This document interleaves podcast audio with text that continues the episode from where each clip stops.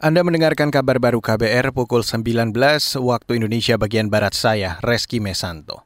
Saudara Panglima TNI Laksamana Yudo Margono berjanji bakal melakukan pendekatan humanis ke kelompok kriminal bersenjata atau KKB di Papua.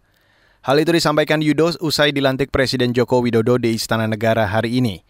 Yudo Margono juga mengklaim akan menonjolkan operasi teritorial di Papua. Operasi itu, kata Yudo, bukan operasi militer, tapi operasi yang tegas sesuai hukum yang berlaku. Ia bahkan akan ke Papua dan melakukan pemantauan langsung. Ya nanti tentunya akan kita uh, evaluasi dulu, baru nanti saya laporkan Pak Presiden situasi yang ada. Nanti saya akan kesempatan pertama akan datang ke sana bersama dengan Kepala Staf Angkatan untuk melihat secara nyata apa sih sebenarnya yang terjadi di sana. Masukan-masukan juga dari para prajurit yang di lapangan, juga dari pemerintah daerah, juga dari tokoh-tokoh masyarakat, tokoh agama. Panglima TNI yang baru Laksamana Yudo Margono akan melaporkan hasil pemantauannya di Papua ke Presiden Jokowi sebelum memutuskan kebijakan yang tepat diterapkan di wilayah itu. Sebelumnya, Presiden Joko Widodo memberikan arahan khusus kepada Panglima TNI Yudo Margono terkait kelompok kriminal bersenjata atau KKB di Papua.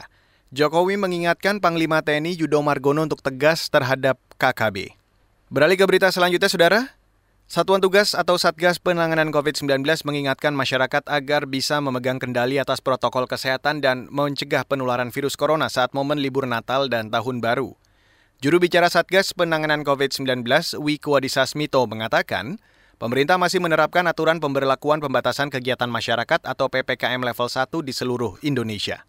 Kalau sampai protokol kesehatan tidak diterapkan di fasilitas publik itu bisa diingatkan oleh para petugasnya. Jadi ini tanggung jawab bersama Jangan hanya cuma melihat aparat pemerintah, polisi, dan seterusnya, tapi di fasilitas publik itu, mari kita gotong royong e, memastikan bahwa masyarakat itu bisa menikmati liburan dengan baik, mm -hmm. tapi juga menerapkan protokol kesehatan. Juru bicara Satgas Penanganan COVID-19 Wiku Adhisa Smito menekankan, meskipun tidak ada pembatasan mobilitas masyarakat, namun pelaku perjalanan dalam dan luar negeri wajib melakukan vaksinasi COVID-19 dosis penguat atau booster. Sementara itu, Saudara Kepolisian Daerah Jawa Tengah memprediksi lebih dari 21 juta kendaraan akan masuk ke provinsi itu selama libur Natal dan Tahun Baru mendatang.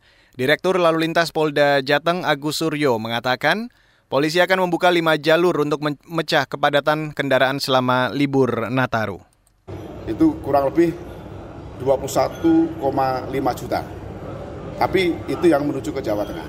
Sehingga prediksi kepadatan arus lalu lintas tentunya kita harus pecah sehingga pintu masuk ke Jawa Tengah yang lima jalur tersebut nanti akan kita kelola. Jadi ada lima jalur yang nanti akan dilewati khusus mudik termasuk balik. Yang pertama adalah tol.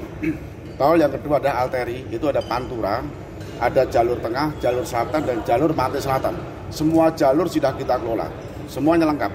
Termasuk juga rekayasa skenario Direktur Lalu Lintas Polda Jawa Tengah Agus Suryo menjelaskan puluhan juta kendaraan yang masuk ke Jawa Tengah itu diprediksi dari Jakarta, Jawa Barat, dan Jawa Timur. Puncak arus mudik libur Nataru diperkirakan terjadi pada 23 dan 24 Desember mendatang, sementara arus balik mudik diperkirakan pada 30, 31 Desember, dan 1 Januari 2023. Dan saudara, demikian kabar baru saya Reski Mesanto.